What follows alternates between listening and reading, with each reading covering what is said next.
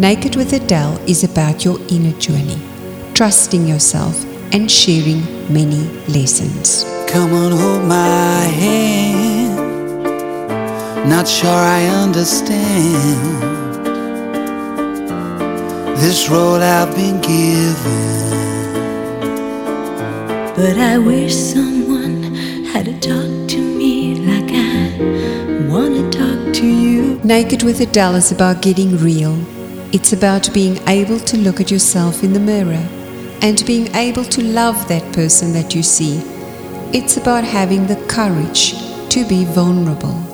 Welcome to part two of our interview with Anja van Kralingen, who founded the Center for Applied Jungian Studies. Anya, please continue about the shadow work. The problem with knowing what you want is, is that's a very difficult question to know what you want. Because if you haven't done the shadow work and the internal work, the, the things that you project on that you want is very superficial. Give us an example. Um, money, success. But we know, we consciously know that just because you've got money and success doesn't make you happy. There is a very, very different uh, part to you that is unconscious that has its own needs. And that is actually the, the being that lives within you that creates the meaning. And that needs to be, be brought into, the, into consciousness so that when you do work with somebody to, to bring about uh, creating meaning in what you want, that it is from an authentic space, not a superficial one sided space. So the internal work almost precedes working with somebody in terms of, of knowing what you want. So here's an example. So I have a goal, I have a business goal, and I wanted to make all this amount of money for me. But in the process, I discovered I have some unresolved issues I need to deal with. Can I work with a psychoanalysis or do a shadow work at the same time that I'm going for a goal? Or do I need to separate the processes? It's, it's, I would say you need to separate the processes. I think and which should you do first? Um, I think that you would find out for yourself. Okay. So in my external world, I absolutely have to have this money to survive. Yeah. It's not even about greed. Yes. You know. So would you then focus on that first? It's it's a, look. Being alive is not that simple, of course, because what happens eventually is that um, you find out or you find yourself doing something out of necessity, and that thing that you're doing out of necessity is exactly what you needed to do yes. for you to to to have the internal growth that you needed to do. So it's it's very difficult to say which one comes first, and also life is cyclical. So you will spend some time doing internal work, and then you need to focus on the external world again. We we like the sea, we ebb and flow. We have to do internal work, and then we have to focus again on the external work. So Yes. you take a step at a time. You take an internal step, and then you take an external step and then you take an internal step and you take an external step. So step. you do both at the same time. You focus on both areas of your life. You don't separate them, and that's part of where they're coming together. It's part of you've only got enough energy to focus on one or the other though. So you've got Yes. to you'll find yourself um, like for example, if the thing in the external world just does not want to work, then you know it's time to do internal work. Anya, so I'm I'm now physically in a situation where I cannot I don't have the luxury to spend time because of my physical circumstances to focus solely on the main thing, which I know in there is what's going to tell me what's the source of my unhappiness. Mm. And then there's probably processes where I can transform that into something which will give me the right foundation to build on it what I need to. But at the same token, I've got to do these certain things to survive. So mm. if I have to make a decision, um, because you also work with dream analysis and all of that, I mean, the answers are always inside. What are typical things that I can look for, for messages or clues for myself? That will guide me for what is particularly for me going to be the right decision, not from an academic space, from a purely, um, we, we all have wisdom. We just don't know how to work with it because we forgot. Mm. We're not societies that, that live in that framework and those type of cultures anymore mm. to understand the wisdom and how to how to make meaning and sense of them. I'm a person who dreams a lot. So I'll go, I have this issue, it's unresolved, and I'll go to sleep and I'll wake up from a dream and I have a sense. I don't quite understand it. And if I sit and work with it, I can probably analyze, but not everybody, everybody has that. What clues and things can we look out for to know how to better make decisions? In terms of making decisions, the right decisions, I think that that is a very interesting question, Adele. We live in a society that um, demands instant gratification, and very often the secret to making the right decision is to wait. Oh, wonderful tip. Love and, it. And that tension, I think that this is this is something that we all wrestle with. This this conflict between where we where we at right now and between what we want. That tension is incredibly difficult to carry, but yet that is where the magic happens.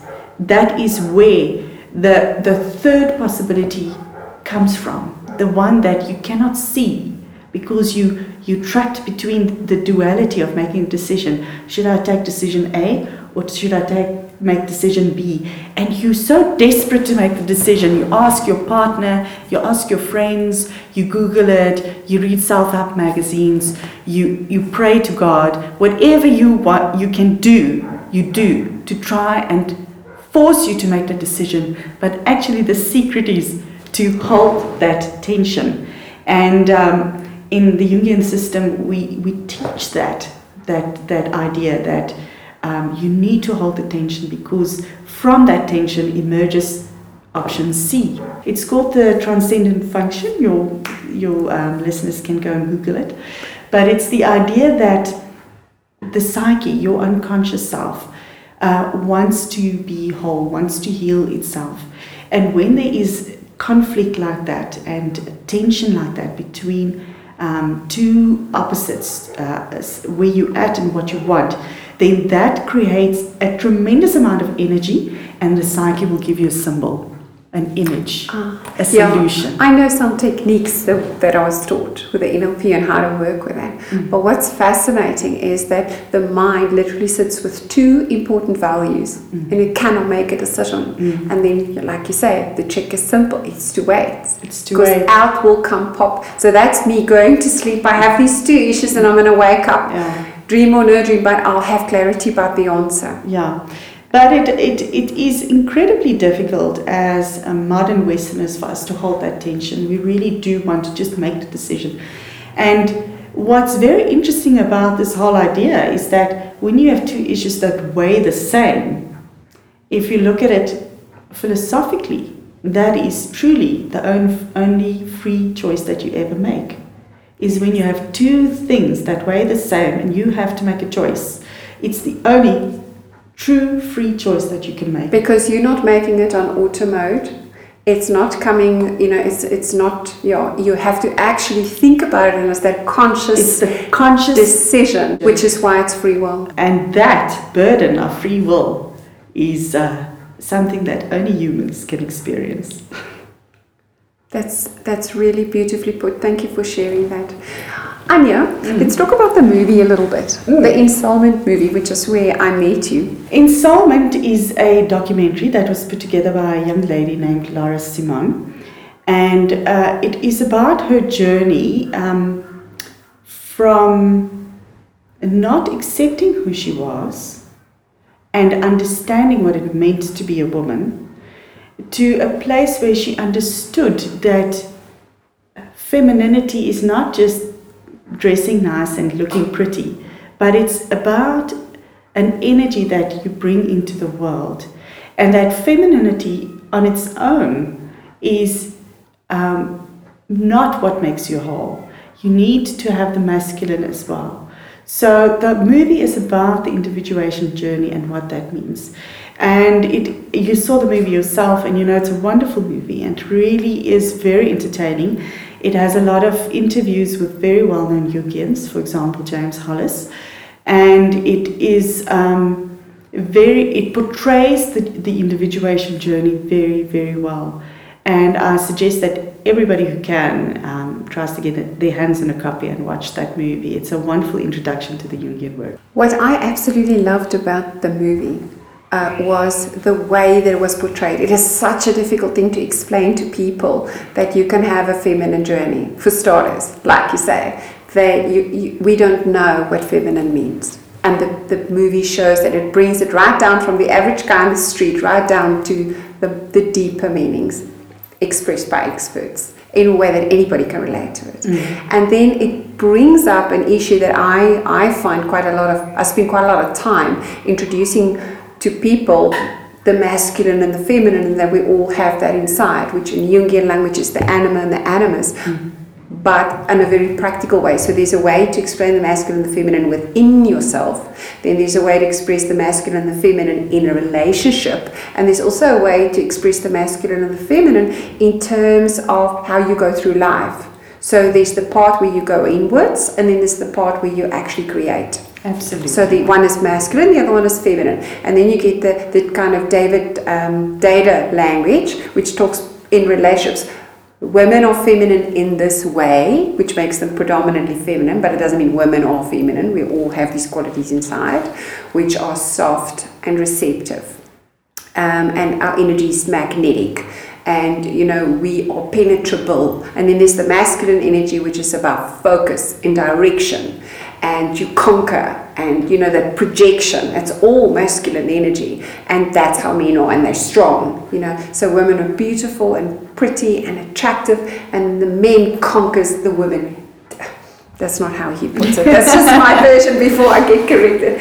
But um, so you have that aspect in the relationship and then you have i mean i always say to people what makes a relationship work are the two dynamics it doesn't matter if it's two men or two women or a man and a woman, but you need the dynamic of the masculine and the feminine energy to have the polarity and the attraction and the pu- push away to have because you need that engine, you need that push pull effect Yeah. because that's what evolves and grows a relationship. Yes. It grows the two people and and challenges them to grow. Absolutely. Um, but then you also have that within yourself. Mm, and that's what the movie was about the, Yes. the masculine and the feminine within yourself. Because the feminine is about being prepared to go look at your shadow.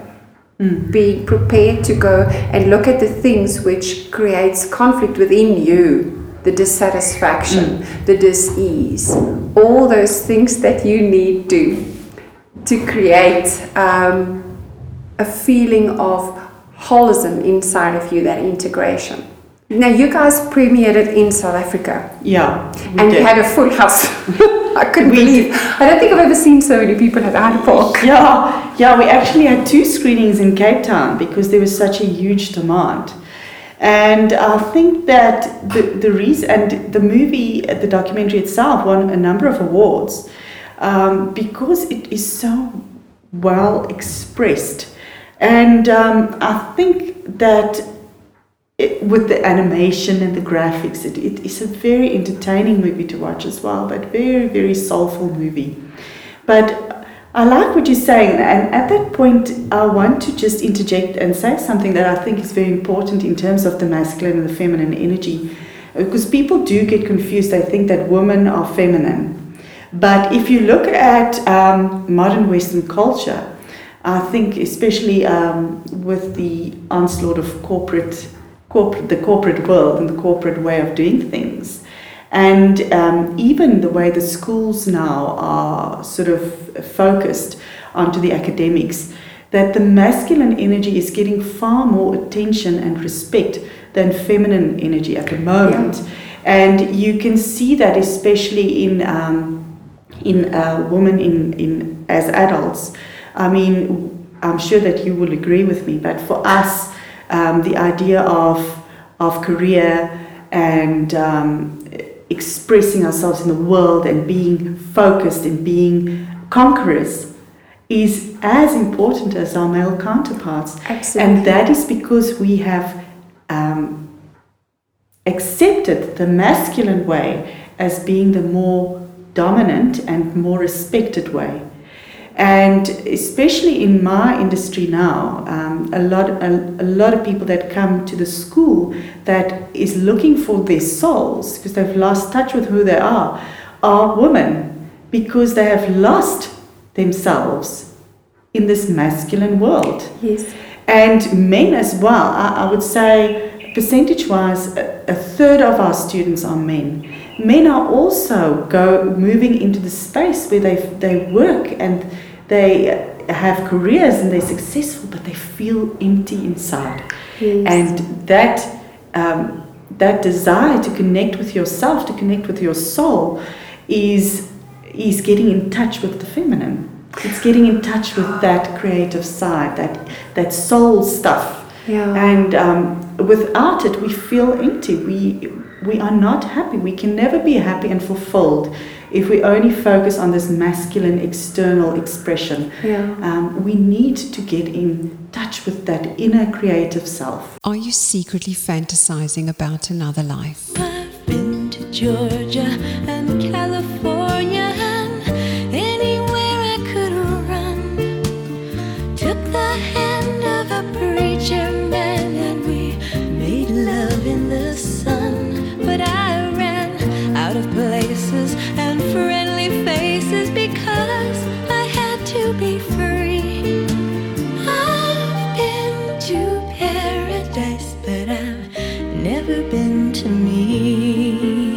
Naked with Adele is about your inner journey, trusting yourself and sharing many lessons. Come on, hold my hand.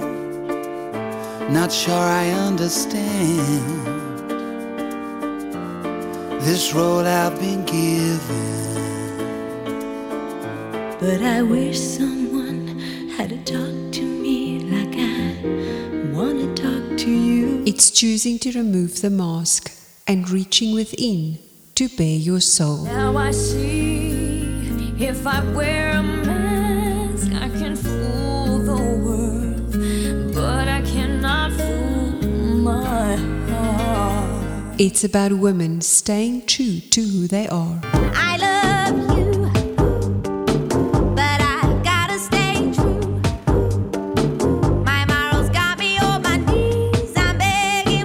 Naked with Adele is about getting real.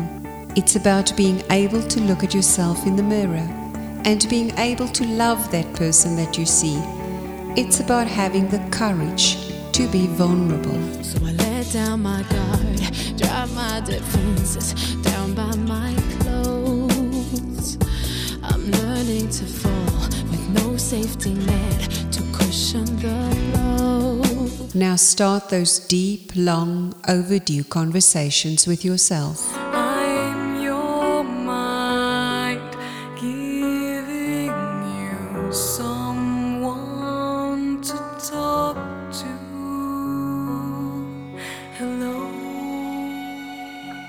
And once you make up your mind, the journey begins. I've made up my mind. Don't need to think it over. If I'm wrong, I am right. Don't need to look no further. I'm Adele Green, and this empty chair next to me is just for you. Come and join me. Register for your membership free to get this show and many resources at www.adele-green.com or you can tweet her at naked with Adele.